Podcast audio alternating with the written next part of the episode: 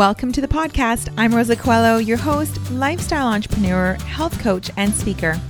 I've gone from being in complete overwhelm, burning the candle at both ends, and watching my health, relationships, and business suffer, to creating a life with more joy, ease, and abundance. If you're ready to let go of the overwhelm, reclaim your health, and push past your comfort zone so that you can unleash your next level of success to create a greater impact, then sit back as we delve into conversations as well as bring on guests to share with you tools, knowledge, and real action steps to get you there. Listen in because you never know when you may hear something that changes everything. Hello, beautiful friend, and welcome to this first interview of 2024. I am thrilled to bring you this one.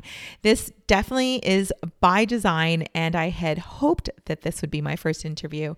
And I say that because it took a little bit of stepping out of my comfort zone to ask this person if they would like to be a guest. And I say that because the person that is on is someone that I've admired from afar, I would say probably since about 2007, my early days as a personal trainer in London, England. The person is Bangs, and Bangs is an incredible life coach and spin instructor. I say spin instructor, and I don't say that lightly because her spin classes in London, UK were incredibly sought after, and her clients still reach out to her. This year, Bangs totally went out of her comfort zone and decided to create an online studio. With no skills on how to do this, she just got down to work and made it happen. And I followed her journey, and it was absolutely remarkable. I admired Bangs because since 2007, I would say back in those days, there weren't a lot of female trainers with blogs. And she was one of the first ones, Bangs in a Bun. And I remember following her content, and I just thought, wow, like this person really is at the forefront because, like I said, there weren't many others doing it. And so our our little blogging community was quite small. And now everyone has a website and even websites i think are starting to pass on by. However bangs just keeps moving forward with whatever the next thing is. When as we speak she is british but she's also now living in canada. She's living in montreal where now she needs to learn french which is not the easiest thing to do and yet she goes for it it's her resilience that really spoke to me. And so that's why we're calling this episode building building resilience and the art of never giving up because that's exactly what Bangs does. And this is also how she transforms people's lives is by teaching and coaching them to do the same. Sit back and enjoy this episode because this one is a transformational one. All right. Hi, Bangs. How are you? Welcome to the podcast. Hi, I'm doing really well. Thank you for having me. How are you? I'm good. Well, I was so excited to have you on. I, am sure you saw my Instagram story where I said I was actually nervous to, to ask you.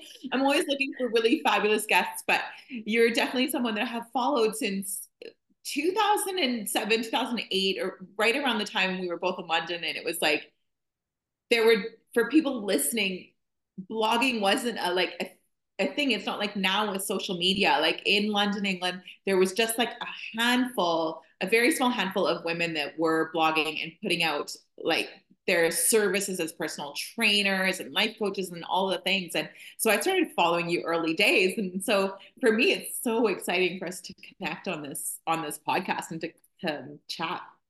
Yeah, it's it's really surreal when you meet people who you've followed for like a long time. like yeah. and you because i feel like we know each other already and you know it's oh. like it's so funny yeah uh tell us let's start off with your journey like start off with you know um i know that you're now living in canada which was wild i had no idea you were canadian probably until like the last i'd say the last few months when i when i caught something that you said on instagram um tell me about that and tell me about your fitness journey how did you come about it and, and start helping people Okay, wow. Lots of ground to cover. Lots of ground. As long as you need. okay, so the Canadian connection. I was born in Halifax, Nova Scotia. My dad is from there, born and raised. Um, my mum's Irish. We ended up moving to England randomly, as you do, when I was about five. So I've always had dual citizenship. And um, probably around 2018, my parents decided they wanted to retire back to Canada. and I figured, you know, they're they're both well and healthy, but they, you know, when your parents are a certain age and you just kind of feel responsible for like, you know, God forbid anything were to happen to them, and then I'm an ocean away. So I thought I'm not going to do that. I will also move. So we all ended up moving back to Halifax, Nova Scotia in 2020. And I am city person. I've lived in big cities my whole life. Canada, uh, sorry, Halifax is more of a it's technically a city, but for me, in terms of my experience and where I've come from, it's, it's a somewhat large-ish town, really, to, to me. And I don't mean that as any disrespect. It just no. kind of on the levels that, that where I've lived, um, that's kind of how I would class it. And it just wasn't quite the right fit for me. So I moved to Montreal in July of this year. So I've been here like um, almost six months now. Um, so that's my Canada, Halifax, Montreal, London connection. And what was the other part of that question? How I got into fitness. Okay, so huge couch potato for many, many years, basically. In my youth, I was a dancer, and that is what I wanted to do. I was very determined to like really technically, you know, according to young me, I should be like a very famed choreographer at this point in my life. That's where I thought my life was heading. Um, and it didn't quite pan out that way. I was kind of if you want to be a dancer, you have to make that decision when you're very, very young and dedicate yourself to it fully and completely at that stage. And it just felt all a bit intense for me to to make that choice when I didn't really feel like I had enough education under my belt, etc. So um, dance has always been a part of my life. Um, even still, I, I, every now and then I love to just go and take a dance class randomly. I love dance. I think it's the most beautiful art form. Um, but after I kind of stopped dancing uh, very, very regularly, I just, my level of physical activity just kind of faded to black, you know, just not a whole lot was going on. And I just literally found myself really just being a couch potato, very, very limited movement. And, you know, to cut to the chase, I got to like my late 20s and found that I was like getting really like winded going up a flight of stairs, even, you know, and I thought that's not healthy. That's I don't think that should be happening. And so um, I had been living in Canada for a few years. I'd moved back to England. This is when I was probably about 29. And I thought, well, I'm not in a good uh, place physically. If I'm literally finding that I'm being winded walking up a flight of stairs, I'm going to turn this around. So I decided to get into boxing, which is hilarious now when I think about it in terms of like you know, literally going from zero activity to the first thing you try being like one of the most intense things. Um, but I found this really like down and dirty boxing gym in Leeds that just I just became obsessed with it. And it was like a religion to me. Just every Thursday I would go and it was like 25 dudes and me, you know, and but they were just like the loveliest, most supportive group of people. And it really helped to get my fitness level up, right? Boxing, I think, just generally, it, it really activates your cardio super fast. Mm-hmm. And off the back of that, I was blogging, as you mentioned, um, at the time. And you know how it is when you first kind of get into something, and I'm I have quite an obsessive personality anyway, and so it just the boxing had really like taken over my life. And I was blogging about that, and some very eagle eyed PR person saw this blog post of mine. And I would say, like, mistakenly at the time, thought I was super fit and asked me if I wanted to run a half marathon and blog about it. And I was like, sure, you know, even though I've like literally have not run since I was probably in primary school at that point. And so then, so began my journey into running. And that kind of took over my life for I would say I was very, very into that for probably about five years. I did 13 half marathons, two full marathons, was blogging about heavily. And that was kind of in that era where, I mean, I guess now I would have been referred to as an influencer. Like at that time, there were so few of us bloggers around. I was kind of very yeah. early doors fitness blogger, if you will, at that point. My blog had started out in 2007, probably as like, just fashion and opinion pieces and all this kind of thing. It became very, very fitness focused after I found running. And then off the back of that, people would come to me all the time and say, like, where can I train with you? And I was like, oh, I don't know. Like, I'm just a chick who likes running, you know, I wasn't like trained or qualified in anything. Um, but enough people asked me that eventually I took the hint and I had been doing a bit of work with a spin studio in London. I was writing their newsletters and things. And eventually I just had spent enough time around the studio where I was listening to classes happening and stuff. And I thought, well, I think I could probably do that.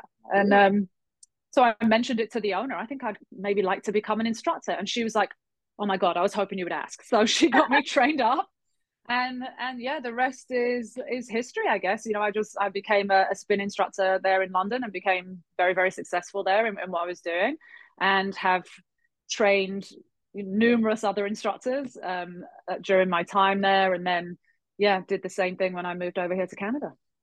That's amazing. I love your story because you just you go with the flow and you put your whole heart into it. And it's funny like how, as you're talking about these little these different stages like i remember your blog with those kind of things. And um i relate with the parent situation too. It's why i ended up back in canada even though i love love love london. I think it's always going to feel like yeah. my home. And when i arrive there i'm always like oh i, I feel like i could breathe. Like i just love same, it. Same same yeah. there's nothing like it. Um and then running too i had never ran and then got into running in london too. There, i don't know it's just it's amazing those connections and it's amazing where it starts to lead you. And i think the running too is what led me into the world of personal training and, and feeling like i could maybe i could do this. Um so what i love is you are just you're so resilient. Like why i wanted to have you on the podcast was it wasn't that long ago. I was watching your Instagram. I don't know. It's, you know, with the algorithm, I don't know why it popped up, but it did. And it was this one post. and We're going to be talking a lot about your posts because they're just, they always kind of like touch me in some way. And, and I think that's the thing is people relate with, relate to you because you're so authentic and you're so real about your journey and what it means to just be living this human experience. And you, it was a post about you setting up your own studio which I just think is wild that you were like going to do that because people for people listening like the technology and making it all work and and setting up payments and times and how you're going to do it. Like there's so much to it that unless you're behind the scenes you don't quite see that which you know you're not really intended to if you're just someone that's going to take take the class. But in that episode you were crying like you were so emotional and you were ready to quit because you couldn't figure out something to do with the technology. And i i remember when i first put up my RocoFit blog there wasn't these blog things like it was wordpress and you had to use some sort of like tool. There was something about it. Oh, it was so hard. The early days of blogging it was so technical and hard. Oh my god. So hard to make it go live. And and I remember thinking, I am gonna figure this out. And then I did and it went live. And I don't even know how it actually ended up working because by then you're just so tired and you're trying any everything that when something works, you don't even know what that thing was that worked.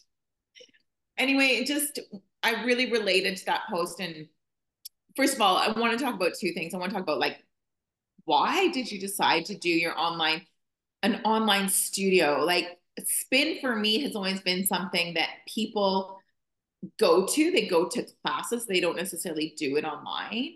Um so talk to me about that process and then i want to get into that emotional side of it later.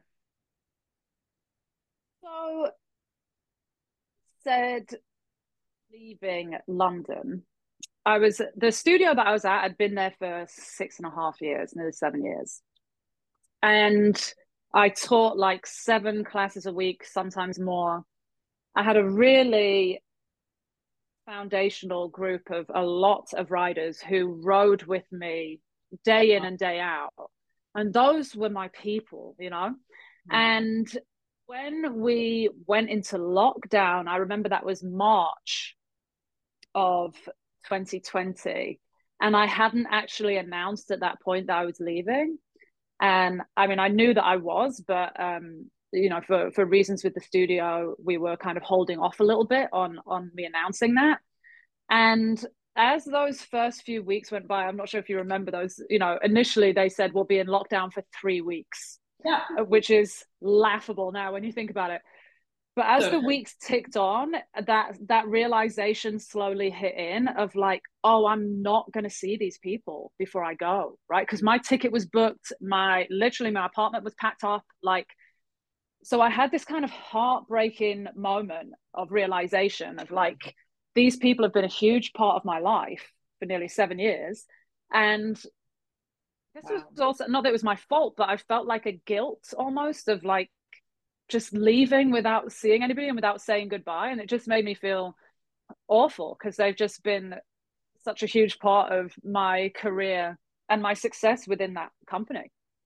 And people, when I did announce I was leaving, which I ended up having to do over Instagram, which was very surreal as well. Um, loads of people like, "Oh, I hope you'll do online classes," and I just was kind of like, "Ha!" Like I just kind of laughed it off because that I mean, Peloton was a thing, but other than that, like, no, nobody's really doing it. And then obviously, like, you know, as the pandemic went on, God bless every single fitness trainer who somehow magically overnight, yeah. online gurus have like managed to set up things and do things online and live stream things and first of all, shout out to every fitness trainer who did that because they definitely do not get enough credit for the level of difficulty and skill that is involved in doing that and how quickly they did it.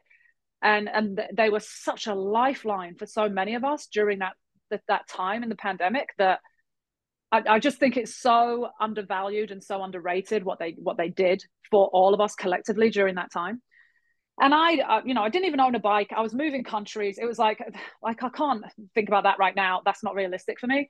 But it has come up like repeatedly over the years. And even when I was teaching in Halifax, my London crew would still, you know, they'd see clips of me teaching there and be like, I miss this so much. I still, wish I could still ride with you. And it's been said to me so much, so much over the years. When I moved here to Montreal, as it turns out, there's there's not really a big spin culture here in the way that I'm used to it, at least. And that's been quite a surprise to me. And obviously, for people listening who don't know much about Montreal, um, it's very French. it's really the only place uh, in Canada where French is the first language now officially. And if you don't speak French, it's a problem. Like you can't really work here, etc. So I didn't really know that extent of it before I moved here. There's a lot of other wonderful reasons to move here, by the way. It's a beautiful city, uh, very green, etc., etc. Very affordable right now.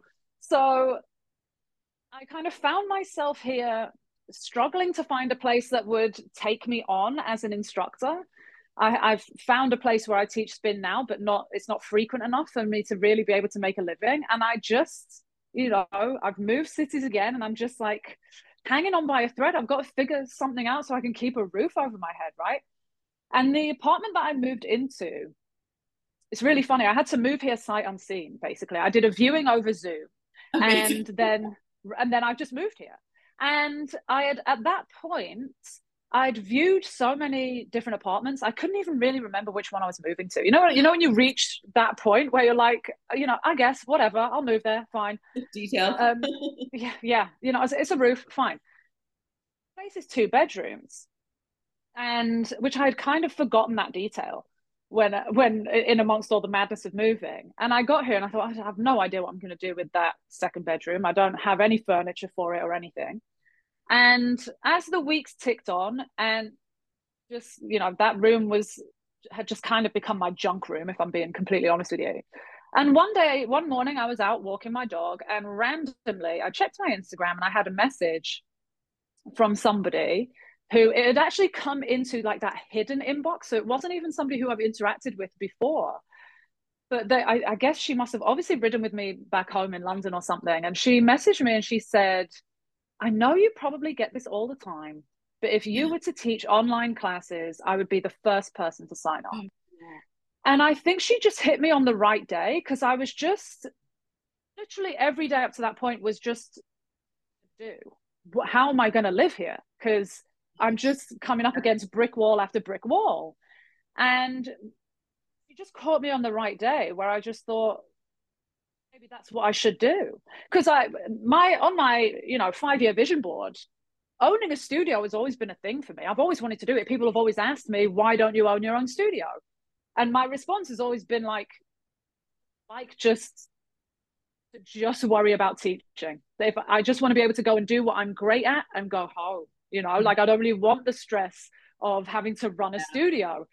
Um, but thought about it. I thought, you know, having having a brick and mortar studio started to make less and less sense to me, especially if I'm going to live in Montreal. Zero point in me having one here when most of my audience is back home in the UK or now in Halifax, Nova Scotia. Right. So what's the point of me having, a, you know, to have a studio here for what? It's going to take me five, ten years to build up the level of following, etc. And and I'm certainly not getting any younger. So I just thought, okay, maybe an online studio is the way to go, and it's it's mm-hmm. hopefully going to give me a way to just be able to make a living and to be able to connect with the people who I've made these amazing connections with over the course of time that I've been doing this. And so from that day, I just was like, okay, I think I'm going to do it.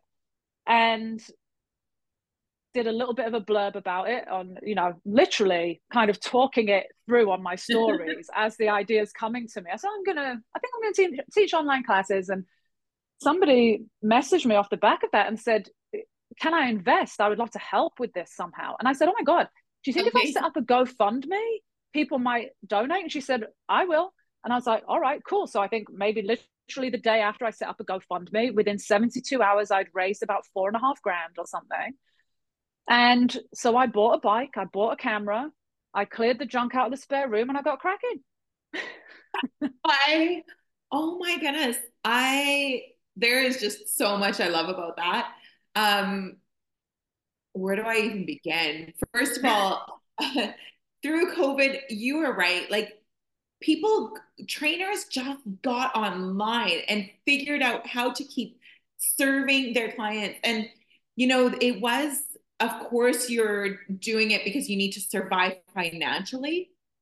But there has to be a love and a passion for wanting to help others in order to be able to go through what it takes to do that. Um, Honestly, what a gift! Truly, what a gift to really for us to have these people, right? Who, yes, I mean, I, I'm I'm not a personal trainer, um, so to have people who can just on the spot put together a little program, put together a 20, 30 minute workout, and just deliver that to people on the day, and I, don't think we talk about it enough, you know, in in this kind of I want to say post pandemic, but we're still very much in it. If we're being honest, um, we don't talk about it enough, like how incredible personal trainers were for our sanity during that time. You know. Well, mental health. I remember at the time my mom had broken her ankle, and I was waiting for my new home to be built, so I moved in with her, and I remember I thought I was just going to lose my mind. Like I was just at an all time low, had dealt with the, the COVID divorce and the whole thing and didn't know anyone because no one would be in your bubble. And I remember I started some kettlebell classes. I, same thing. I just asked who, who would want to do it. But I remember thinking like very selfishly, it wasn't financially because I was just, you know, I was fine. I was living at home but it was for my own mental health like i knew i had to have something where i could wake up for with a purpose and connect with people and and um so there's that side of it too like i think for mm. the trainers and i think that's what what gives you like that grit to be able to do it is it it there's so many levels to it but to have that connection during covid was like for for me was a lifeline um you mentioned Peloton. So earlier when I was talking to you about your studio, I couldn't remember the name of, of the company. Like Peloton's a giant. Like everyone is, I don't know about like well, I know in the UK, my friend Jocelyn's actually a Peloton instructor. And like, did you did that ever go through your mind? Like, okay, I'm gonna create a studio, but there is Peloton, this huge giant out out there, or it wasn't even really like was that like oh yeah if they do it i can do it. Like what was your thought on that? Because you didn't mention them so i was like oh yeah. Yeah i mean of course it's a thing you know and i think they're they're the top at what they do. Mm. but it's like compare it to when i was in london and, and the studio i worked at boom cycle which was you know one of the first boutique spin studios in london and we were very very successful And I always remember when Cycle moved to London, we had a lot of people coming and being like, Aren't you worried? Aren't you worried that Soul Cycle's coming to London? And we were always just like, Well, no. Because first of all, they were a bit late to the party, to be to be quite honest. You know, Soul Cycle they're obviously hugely, wildly successful at what they do yeah. in America. I don't know how the studios in London do right now. I'm assuming they do very well because they've, they've obviously got an extremely strong brand. But at that time when they moved to London, there were so many boutique spin studios that like they kind of missed that boat really in terms of really being able to come in and make an impact. But mm. also, Soul Cycle is Soul Cycle, and they're excellent at what they do. That's not going to affect our business at all, right? All Soul Cycle does is actually elevate spinning brand, if you will, within yes. the London community. So, right, really, what what happens is okay, cool. Maybe people haven't take someone who hasn't tried spin before, but they've heard of Soul Cycle. Now Soul Cycle are in London, they're going to try Soul Cycle. Cool. But that's now their gateway to try other spin studios in London, right? If they go to Soul Cycle and discover they they love it, they love spinning, they're more likely to give some of the other studios a try too. too. So really, everybody wins. Yeah. And you know, even with with us at Boom Cycle, maybe our classes weren't for you. That's okay. There's other places to go. And I think I kind of apply that same logic to everything. Do I think I'm going to be a competitor with Peloton? Absolutely not. I'm one person, right? I don't have a global brand machine behind me. It's just me in my bike in my spare room, right? But need to be Peloton. Does everything need to be Peloton, right? Like there's different sectors, there's different people. There are some people who may have tried rides with Peloton who don't like it. It's not necessarily their thing. I've had lots of people tell me and reach out to me and say, why aren't you on Peloton? I would ride with them if they had you as an instructor or whatever, you know, like, and for whatever reason that hasn't happened. Um, just think like, no, I don't think I'm going to compete with Peloton, but I also think there's space within the market for everybody. You just carve out your own niche, right? So, do I need to have thousands of members? No, I'd like to have a hundred by the end of next year. That's yeah. that, you know, I'd be happy with that. Like, I am but one person, you know, and like I'm not, there's not certainly, I'm not trying to compete or be on the same level with Peloton. You know, that's that's not my ambition or goal with it.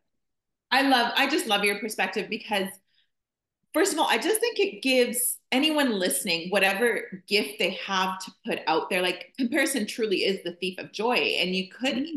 so easily go down that thinking of like, oh, this person or this company's already doing it who am i to do it? But really you're right. There's there's someone for everyone and people will come to you because they're attracted to you and what your gifts are and how you nurture that relationship. And so um, i love that. Like i said whether you're a life coach or whether you're just someone with this idea and you're like i don't know. I don't you know um, you really give hope for people to do that. And and that yes you can there's room for everyone to be successful. Like i've always said that. I always promote other trainers and other health coaches on my podcast despite having my own course that i that i sell and and one-to-one clients because i just believe that there's someone for everyone and that there's enough mm. abundance and wealth and um, things to go around. There's no need to focus on that competitiveness. And if I can help someone by listening, like maybe someone's listening to you right now and they're resonating with you, like how amazing just to know that that connection was made. Like there's everyone mm. with that. So I love that yeah. that's your perspective. Yeah, I think if, if something is on your heart, you owe it to yourself to do it, mm-hmm. right? Like I I don't not that you don't consider from a business perspective is there a market for this? Is there you know supply and demand etc etc of course you're going to think about the logistics of the thing but also what lights you up? Yeah you know, what is your purpose? And i always think of this line in the movie sister act 2 if you'll indulge me. Love it. Go for it. So there's a line in sister act 2 Whoopi Goldberg says to Lauryn Hill, Lauryn Hill, who's, you know, she has this amazing voice, incredible singer, and her mother wants her to just like, listen, girl, just focus on the studies and like, you're not allowed to sing and just, you know, all this kind of stuff. And Whoopi Goldberg says to Lauryn Hill, if when you wake up in the morning, the first thing you think about is singing, you're a singer. And that has stuck with me literally for my whole life. When I heard that, it lit something in me because I think as a creative, especially, you know, I started my career as a writer, I still do that now. And I think as a creative, you're constantly faced with those like questions about worth and about value and about where you sit in that pecking order in society. And you're constantly being undervalued and devalued. And the creative budget is always the first thing to be cut. And it just is you constantly question why am i doing this? But yeah. When i wake up in the morning spinning is on my heart. It's the first thing like being of service to others in this way i know i'm good at it. I know it's what i'm meant to do. So i'm not supposed to do that because peloton exists? Like that doesn't make sense to me. Uh, there are people who i can reach with my thing who resonate more with them than whatever other brand they've tried. And so it's just, you just have to take the risk and dive into it and hope that the net appears, you know? So I'm, listen, it's scary as hell. And I'm in that phase right now. I'm just hoping the net appears. I mm. don't know, you know, but I would be doing myself a huge disservice if I didn't try, you know? Oh my gosh, let's talk about that that moment because I think whether someone's spinning or not, we can we've all had those moments in our life where we're literally on our knees. It's like this is that moment where the pull to quit is so strong. And i felt that in that in your in that post that you did in that video. What what gets you through in those moments? Like how do you build resilience so that you don't quit when really maybe all you see in that moment is just like a darkness and you don't even know? I think you even said that like i don't even know what the next step is. And i know that most people listening, you get to a certain age and you've had those moments in your life where you're like, I just don't know. And the quitting is easier. Mm, yeah. Oh, it's so hard. I think, you know, I made that decision on a dog walk of like, yeah, I'm just going to go for it. And really know what it would involve to set up this online studio. I did know I'm really good at what I do on a bike. I'm really good at that. I'll go up against anybody. I would consider myself to be among the best, and I'll say that with my whole chest. Absolutely. Do know, not particularly technically savvy, and I'm about to set up an online studio, right? So, like, I'm just like, oh my Jesus, I don't know how hmm. I'm going to do that. And so, when I say learning curve it's a learning mountain like literally every day i've had to learn something new and i was relating to what you were saying as as you open this up where you were talking about blogging and and just how difficult that was and back in the day you know you'd had there were so many technical elements of it to figure out and you'd fix something and not even understand how you fixed it like that's 100% where i am every single day right now and that point where made this decision, I think, end of it was maybe end of August. Um, and I thought, oh, I'll have this thing up and running by November 1st. That's going to be my deadline. Well, with each passing day, I literally was like, technical elements of this that I have to figure out. I don't even know what I'm supposed to Google. To like, it was just all of it was so technical. Like I don't even know the words of what I'm trying to describe to do to give it to Google. Like I just, it was a, it was barrier after barrier and I'd figure one thing out. It was like whack a mole. I just I'd get one thing figured out, and then six other problems would pop up, and then you know, it. And I'm just doing it myself. I don't. I've moved to this new city. I don't know anybody. I have no community, no connections. Like I'm just doing it myself, and it's incredibly isolating. And I think that day when I posted that video, I just was really at my wits' end of like, maybe of this and coming up against all of these problems maybe that's the sign that i shouldn't be doing it and i just had a moment where i really doubted that mm. And very i was very emotional because i just living on scraps you know i don't know how i'm going to pay my rent i'm literally like i'm trying it's survival it's survival right i don't come from money i don't have backing or investors. The GoFundMe funded literally the equipment that I bought, mm-hmm. and that was it. right? And that's all it needed to fund. I don't expect people to fund my lifestyle, right? But I I don't I'm not coming into this like, you know, with backers. It's just me trying to figure it out. And it's when you're trying to survive and the success of this thing is what your survival is depending on. And day you feel like you're going backwards, it is soul destroying. Yeah. But you're a spin instructor, so you've got to be happy, happy, joy, joy for the people, you know?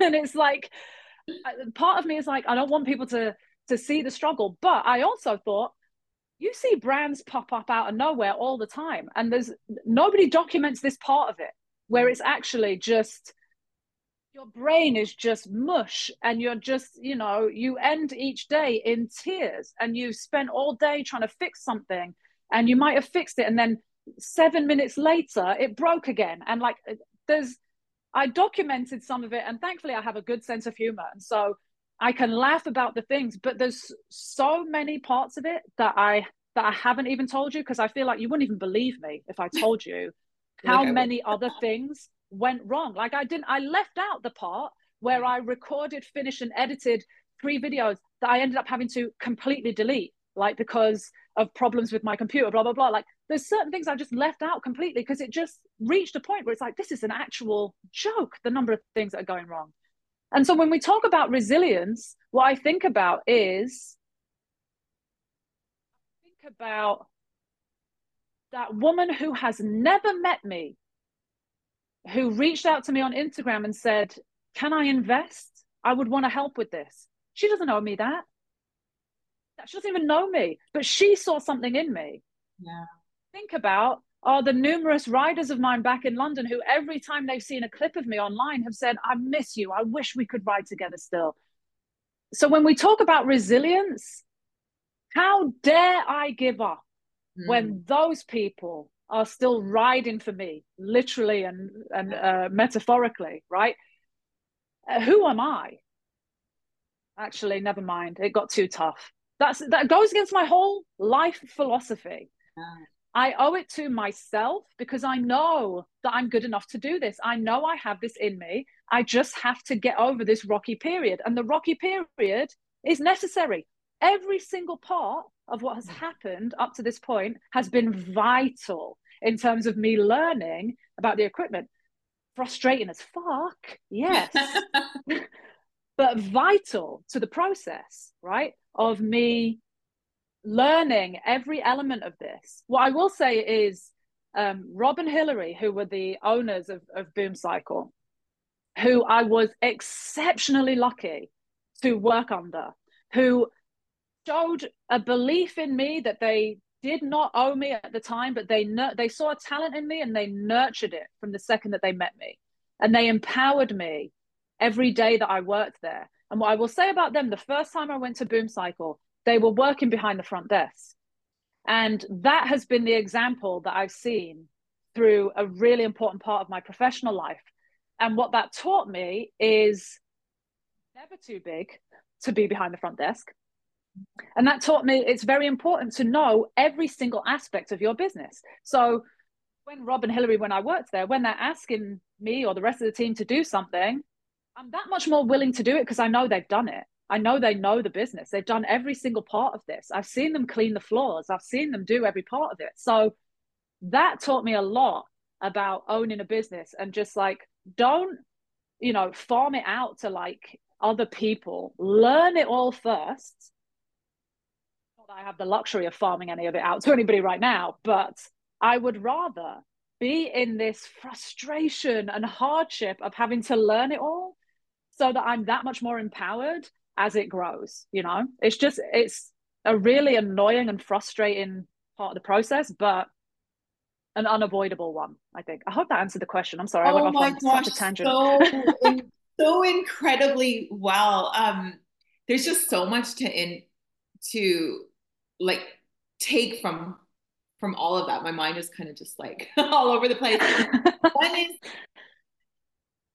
I really like how you talk about just needing to get through it. And I always think of it those those hard times and the learning process like i often think of like university and, and going and taking a course to become a professional whether it's a doctor or whatever it is and and you'll have those moments on your knees where it feels so hard yet you still get up and do it and then as entrepreneurs it's like there's this picture that you should just be able to do it and all flows and you're not going to have these moments. Like i remember at one point just thinking it's my education. This is like me taking a course only i'm the instructor and the student right? And so i think accepting that process is what is what it sounds like you did.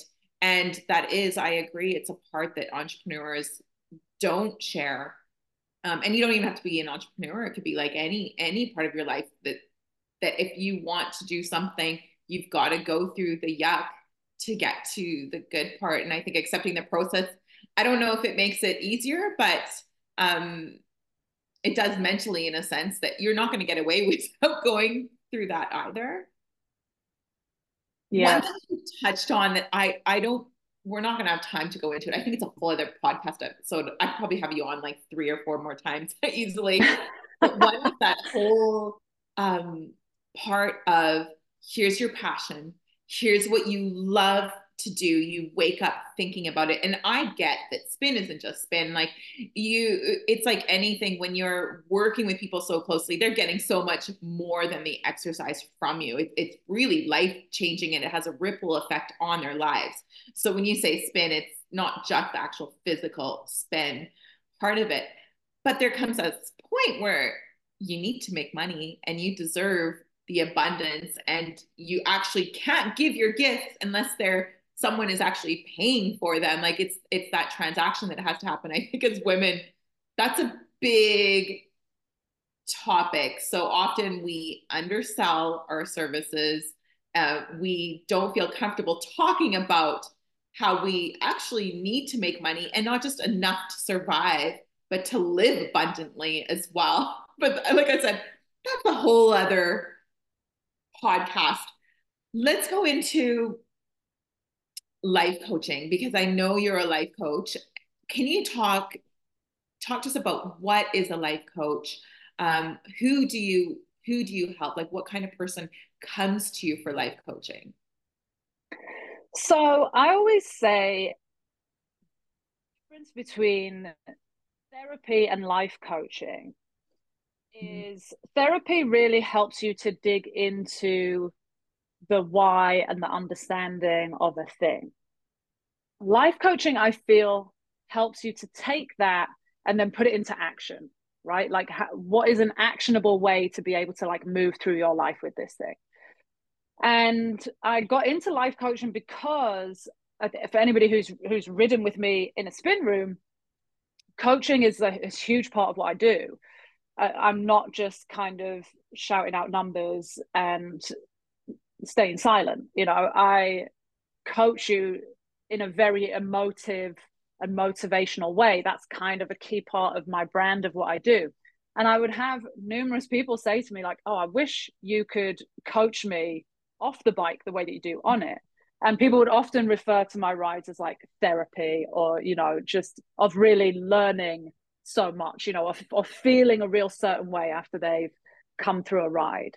And, and and again, enough people had said that to me that I was like, oh yeah, that actually feels like a, a really natural progression of what I do is to get qualified as a life coach. So so that's what I did. Who who comes to me and uses my services? I would say it's mainly women like 30 plus. And generally people come to me in like the nicest possible way when they're just sick of themselves, you know, mm. where they've kind of they've either reached a crossroads in life and they're very confused about how to proceed or feel that they just don't really have the knowledge or skills or experience or support to be able to get through to the break through to the next phase or they've been cycle and just can't seem to get out of it or they feel like life is kind of groundhog day and they want to aim for more but again they just don't quite have the right foundation or support system in place. And so I kind of think of myself as like your cheerleader bestie who just is kind of like, oh, you want to do this? Like, and I'll be that like walking affirmation who's just kind of like, you're the best. You can do it. Let's go. Here's how we can do it. Here's how we can make it possible. And works with you to figure out, like, okay, what's an action plan that's doable for you right now? And let's just, I'm going to hold your hand and guide you through this. Sometimes you're going to be kicking and screaming a little bit. That's okay. But we're going to get through it together. And I think that's what a lot of us just need in life is that that level of support and guidance is um, interesting that I think a lot of people don't a realize that that is available to them, mm-hmm. and b um, a lot of times people don't realize how impactful that investment can be for them, right? So they stay in this state of struggle for way longer than they need to because well i'm not going to deny it it's a luxury to have this kind of a service in your life right it, it requires um, disposable income to be able to afford it. I'm not going to pretend it doesn't. But I think it pays off tenfold, right? Once you've like come through the process and you get there a lot quicker with the help and support. But I think it is definitely, for sure, it's a bridge, oftentimes a financial one um, for a lot of people. And and I think it's also kind of a it's a relatively new industry, really, life coaching. You know, people are familiar with therapy. Um, and I'm very pro therapy, by the way. I have a great therapist. Yeah, I'm very pro therapy. I think that the two actually work really well in tandem. So I would never say get life coaching, don't get therapy, or vice versa. I think they they both have um, a, a, value uh, to offer. And I think yeah, just life coaching is as widely known just yet as a as an option for a lot of people. I love that. I love that we're putting that option out there for someone that hasn't heard it. And you said you get there a lot quicker, but I instantly thought, is like you'll get there. I feel so much for the woman that just feels stuck. And that stuck feeling sometimes leads to no action. And Absolutely. how that impacts you mentally is profound and how it impacts all areas of life. And sometimes you just need someone to help you with that next action step. Like, what is that step? And I feel like that's a huge part of what you provide. And if you're wanting to make a change and you're surrounding yourself by the same people day in, day out, that want you to stay exactly as you are because that's that's kind of human nature. People don't want you to change. It feels can feel threatening. They can feel you know fear over losing you or part, whether it's your time or or they're worried you're going on a different journey. And so to keep doing the same thing day in day out is the definition of insanity. And and it and i think you lose yourself in that. So to be able to know that you can actually reach out to someone and you're right and sometimes people think that they need to go to therapy but actually what they need and what they're looking for is a life coach but they don't understand. And i like that i love that you actually spoke about the differences because i do agree that that both are uh, needed but they're very they're very different.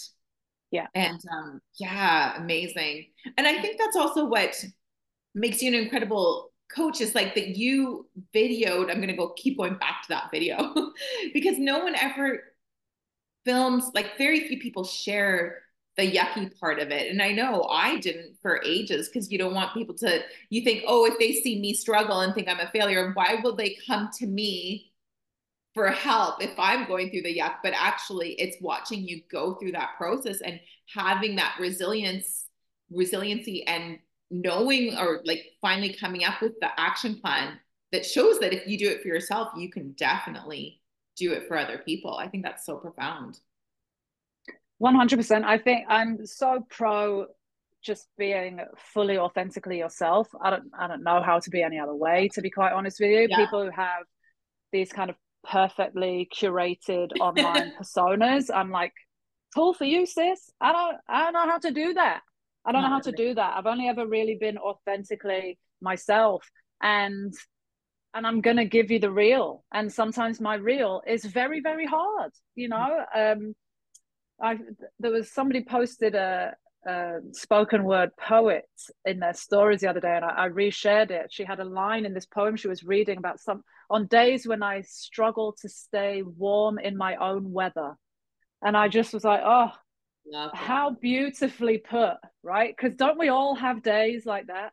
And. I think what I look for and what I love and what I cherish in others is vulnerability every mm. time, authenticity every time. Bring me your broken pieces, right? Yeah. Like that's what helps you get to the grit of a person. And so, what does it say about me if I'm not willing to show you my gritty bits, right? If I can't be vulnerable, I can't expect vulnerability from you if I'm not willing to show you mine, right? So, for anybody else who is struggling with the thing, you know, be it starting your own business, I'm going to show you the bit where you literally just want to tear your hair out and you're crying and it's hard, right? Because that is the reality of it.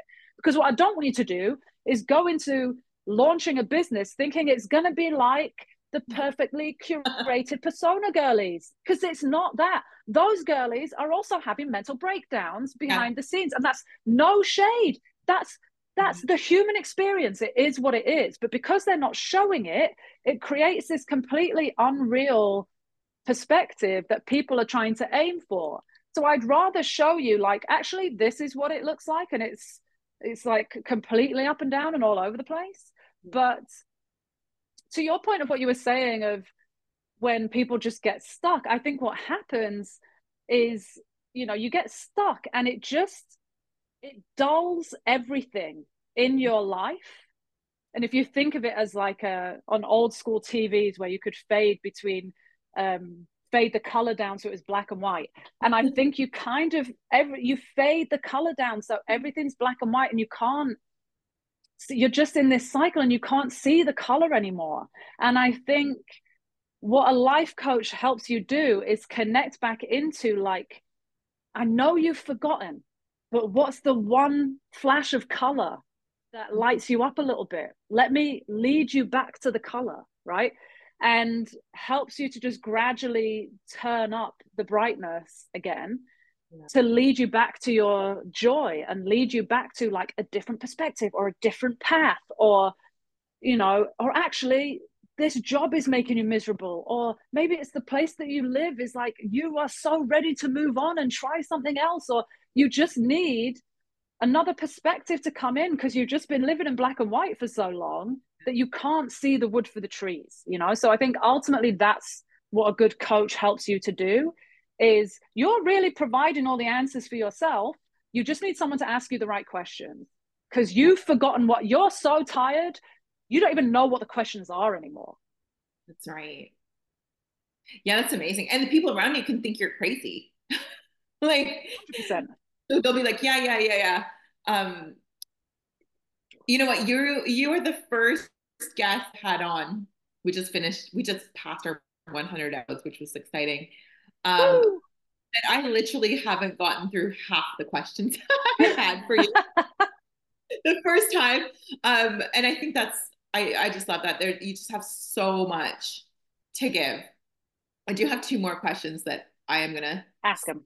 And so I'm gonna ask you for a little bit more of your time. Let's go. Oh my god, I'll be here all day with you, girl. Okay, amazing. The one because I, th- I really want people to go to your Instagram first to start to get to know you if they don't know you already because there's so much value. Just start there, like just start there. And the you had this one post that it made me laugh so much.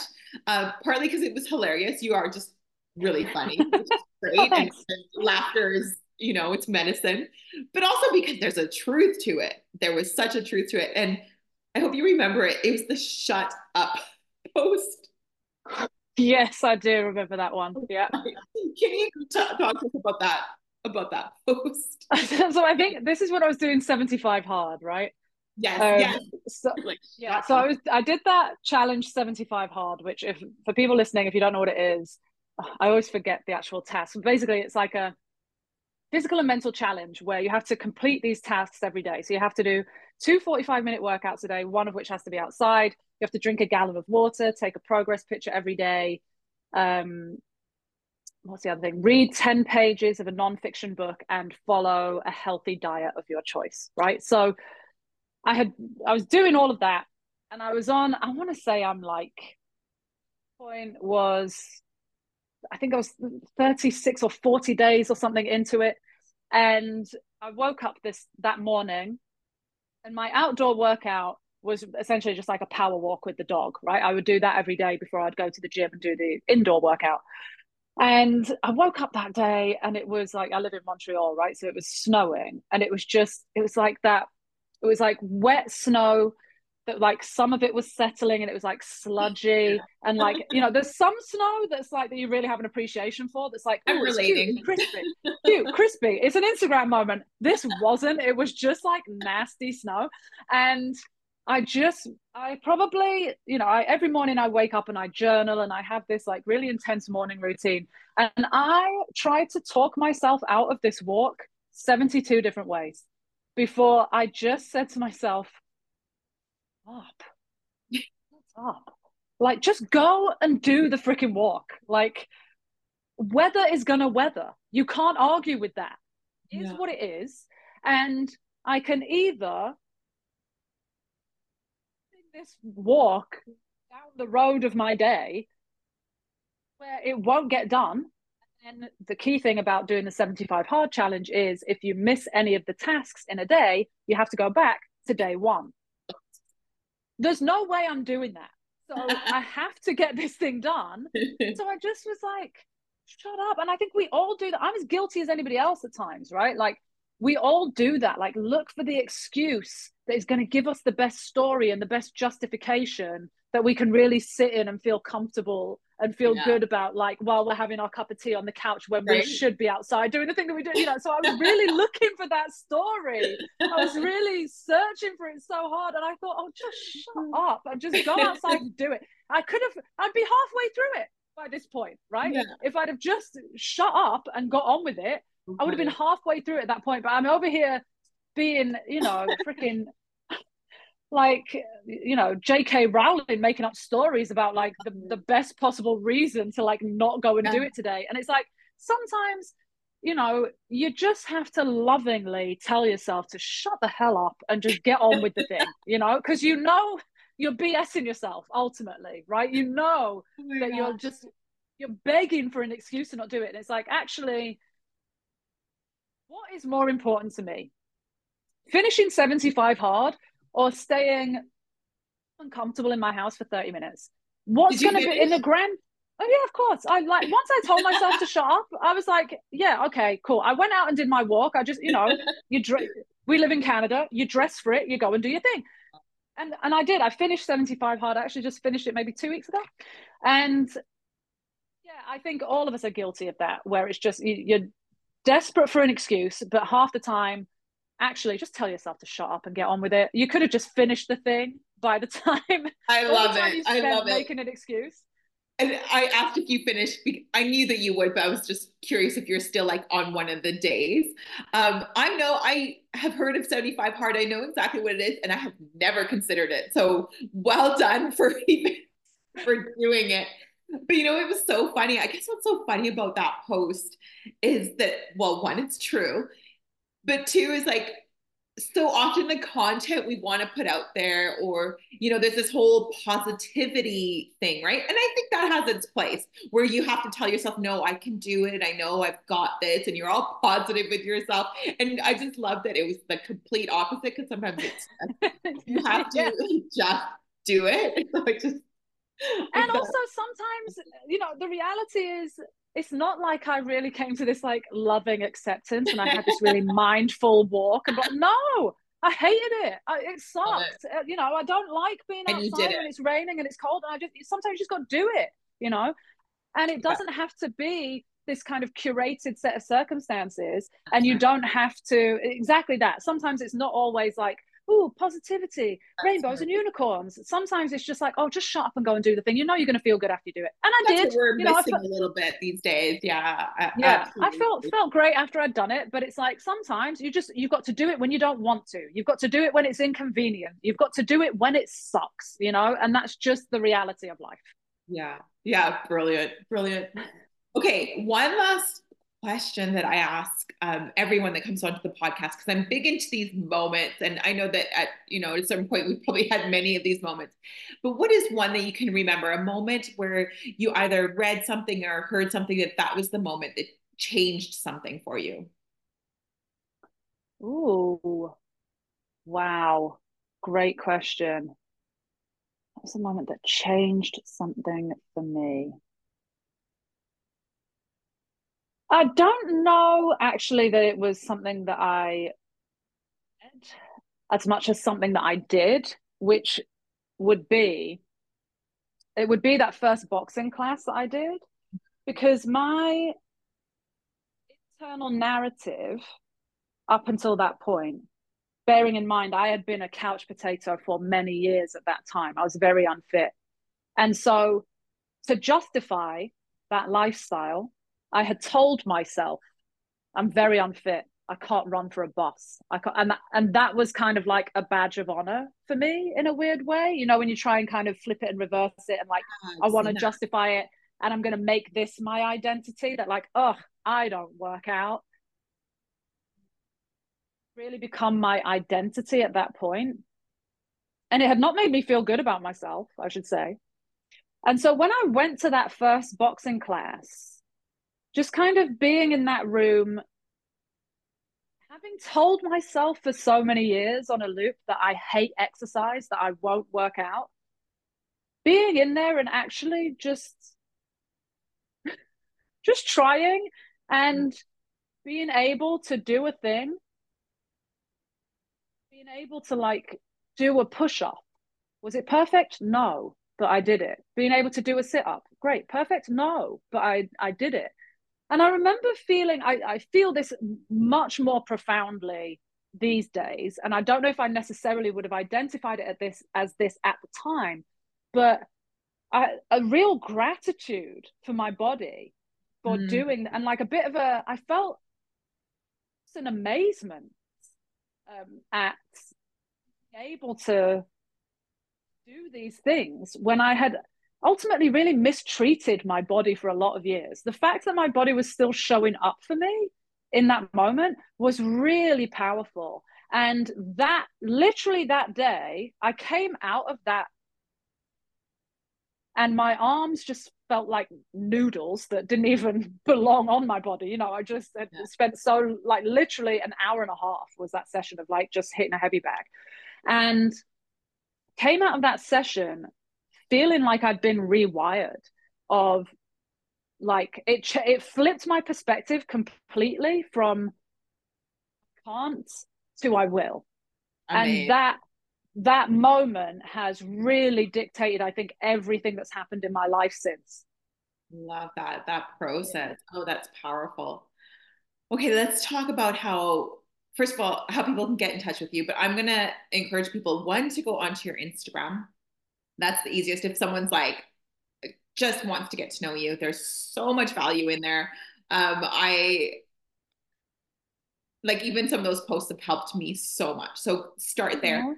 Second is if someone wants to spin with you, get on get onto those classes because you're not only going to get spin, but you're going to get the life coaching. And I think that's what is your magic. Like that's what's so powerful. So if you're like, I can't afford to life coach, well you can afford to do the spin because I amen I love that and then and then from there if someone's like no it, it's time like jump all in and and and do the life coaching so what is the best what's the process for someone to get in touch with you where do they go what do they do Okay, so exactly what you said. So start with my Instagram, which is bangs and a bun, like the hairstyle, bangs and a bun.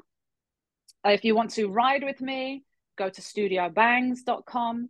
If you want some life coaching, go to bangstheconsistencycoach.com. But all of these are linked in my Instagram anyway. If it's too much to remember, just go to the Instagram. They're all in the in the links in my bio in there. Yeah. And I'll have it in the show notes too. So amazing.